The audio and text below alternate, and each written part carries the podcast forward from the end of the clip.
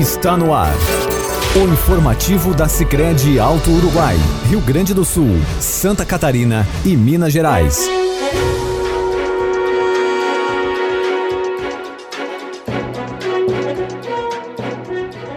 Nossa saudação e o nosso carinho a todos vocês que passam a nos acompanhar. Eu sou Adriana Fole e por aqui você ouve o informativo semanal da Sicredi Alto Uruguai. Ficamos felizes em poder contar com a sua companhia, pois assim você estará por dentro das atividades da cooperativa. Nesta edição, teremos a participação da presidente Angelita Marisa Cadoná falando sobre os últimos acontecimentos da cooperativa, como o prêmio recebido da Federação na quarta-feira, dia 30. Também comentará sobre o início da segunda turma 2020 dos projetos Maratona de Carreira e Florescer. Ainda abordará sobre a palestra digital com Braulio Bessa, que contou com mais de mil participantes simultâneos. Além disso, nos contará sobre a visita a Minas Gerais na semana passada e sobre o processo de expansão da cooperativa. Contamos com a sua audiência.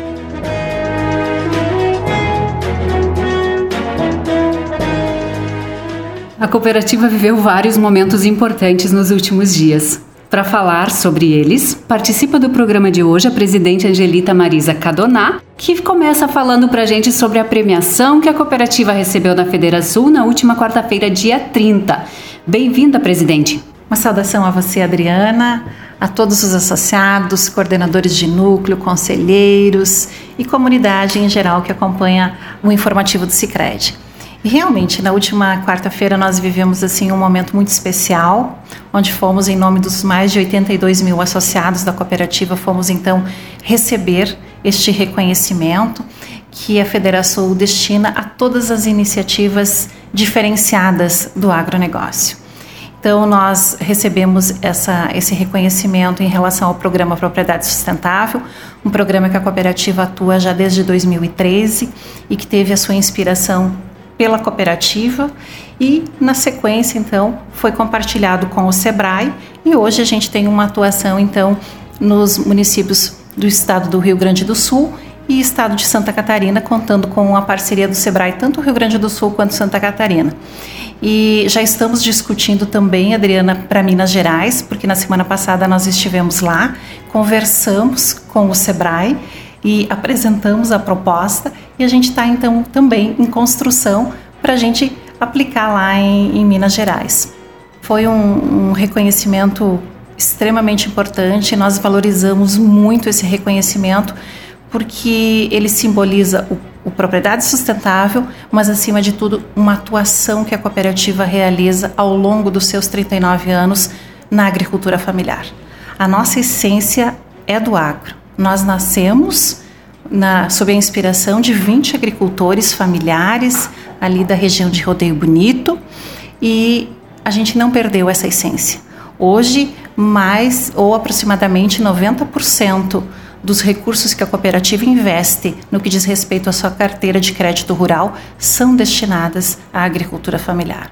Então, simboliza esse reconhecimento simboliza toda essa iniciativa né, de aplicação de recursos financeiros, mas também de todas as iniciativas e parcerias que a cooperativa realiza em relação ao agronegócio.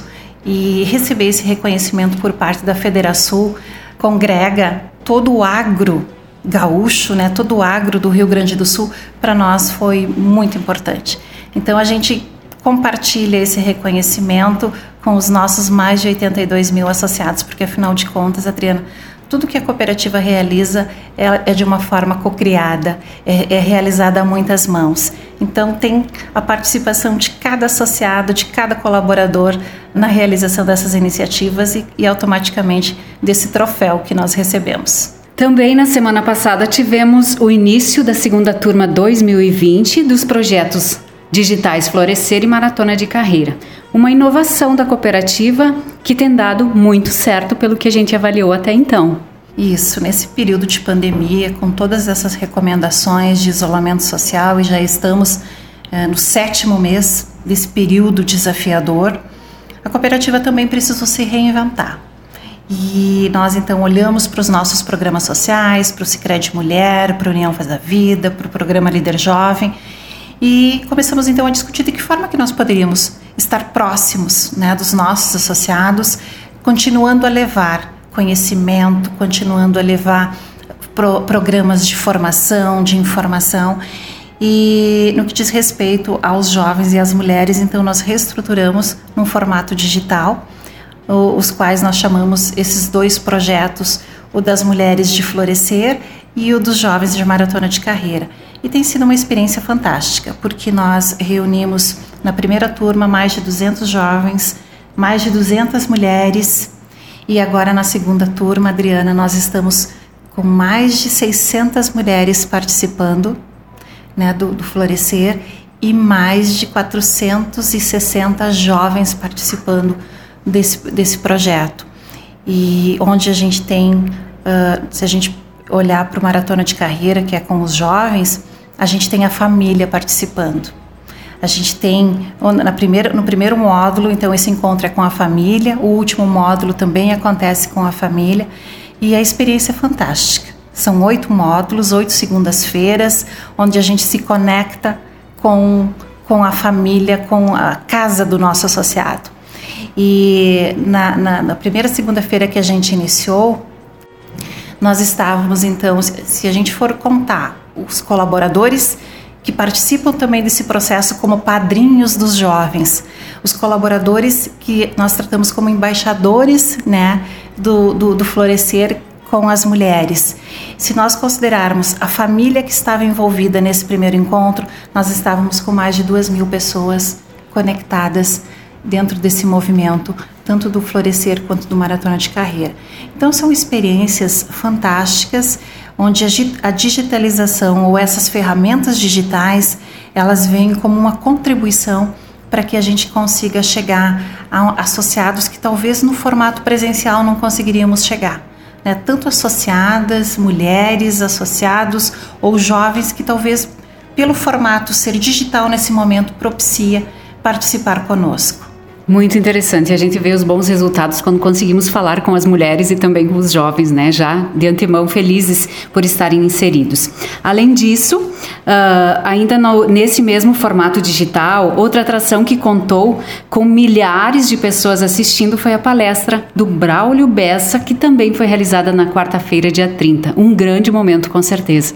Com certeza foi um grande momento e esse projeto Abelhas Fora da Caixa também é um projeto digital que a cooperativa estruturou agora neste momento uh, de pandemia e que esse projeto é ligado ao programa União Faz a Vida. Então nós contamos com o programa União Faz a Vida em 12 municípios, temos aproximadamente 700 professores que participam deste programa e neste momento de pandemia onde todo, com toda essa, essa esse desafio que está sendo para os professores, né, de também terem que se reinventar no formato de educar uh, nós entendíamos que nós poderíamos estar próximos. Então foi criado esse, esse projeto Abelhas Fora da Caixa e justamente com esse conceito de que a gente pode sair da caixa, olhar o que está acontecendo ali fora, olhar o que tem esse mundo ali fora, voltar para a caixa e ressignificar muitas coisas, muitas crenças, muitos formatos, muitos modelos. Então esse projeto ele também é um, é um case, eu diria assim, de sucesso onde na primeira turma nós tivemos mais de mil professores participando, aliás, na primeira etapa né, do projeto, mais de mil professores participando. Nós tivemos os motoristas das escolas, do transporte escolar, nós tivemos as serventes, as merendeiras, as direções das escolas e as secretarias municipais de educação.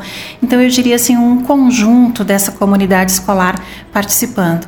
E agora, então, nessa abertura da segunda etapa, nós contamos então com com a presença deste educador maravilhoso que é o Braulio Bessa, um poeta que vem se destacando a nível nacional e que vem chamando muita atenção pela sua mensagem, né? A forma como ele traz a sua mensagem de uma forma simples, de uma forma uh, transformadora, onde ele, ele, ele faz um convite a olhar para a educação de uma forma diferente. Então, nós uh, tivemos uma participação muito expressiva de, de, de, professores, eu diria que passou de mil professores e mil uh, pessoas e tanto associados uh, acompanhando essa palestra. E, e a gente pôde sentir o quanto fez, o quanto somou, o quanto fez a diferença para os participantes nesse momento tão desafiador que é essa pandemia. E principalmente eu diria assim para os professores, né? Porque você tem que ensinar à distância e muitas crianças, não é mesmo, Adriana, no momento de alfabetização. Então, esse desafio, eu diria assim, eu acredito que para a sociedade, talvez para os professores, está sendo um momento mais desafiador do que talvez para outras atividades profissionais.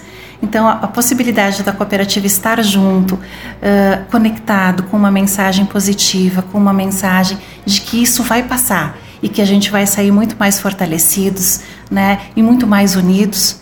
E eu ontem mesmo eu acompanhava uma reportagem, Adriana, onde nessa reportagem dizia que a partir des, deste momento, com certeza os pais e a comunidade escolar irá reconhecer muito mais o trabalho dos professores.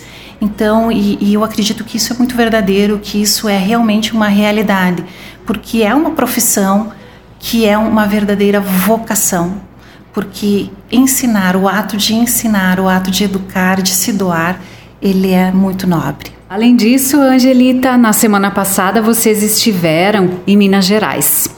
Nos conte um pouco como foram as visitas lá nos municípios que a cooperativa atua e também como é que estão os projetos de expansão para aquele estado. Isso, Adriana, então também com todas as recomendações, né, para a gente cuidar da nossa saúde no que diz respeito à contaminação e também das pessoas com quem a gente se relaciona, nós tomamos a definição então de irmos, né, para Minas Gerais onde nós estamos com um projeto de expansão, já estamos com cinco agências e um movimento, assim, um projeto que tem sido de muito sucesso.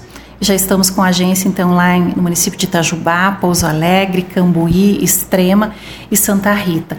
E podemos comprovar, então, esse sucesso né, que as nossas agências estão realizando lá, não só no que diz respeito a indicadores econômicos financeiros, mas sim no estabelecimento de parcerias. Né? Eu falei há pouco do SEBRAE, mas diversas outras instituições onde a gente vem construindo parcerias para a gente trabalhar esse cooperativismo que a gente tanto acredita e esse cooperativismo que a gente pratica, né? tanto aqui nos estados do Rio Grande do Sul e Santa Catarina, mas que a gente já vem também praticando lá em, em Minas Gerais.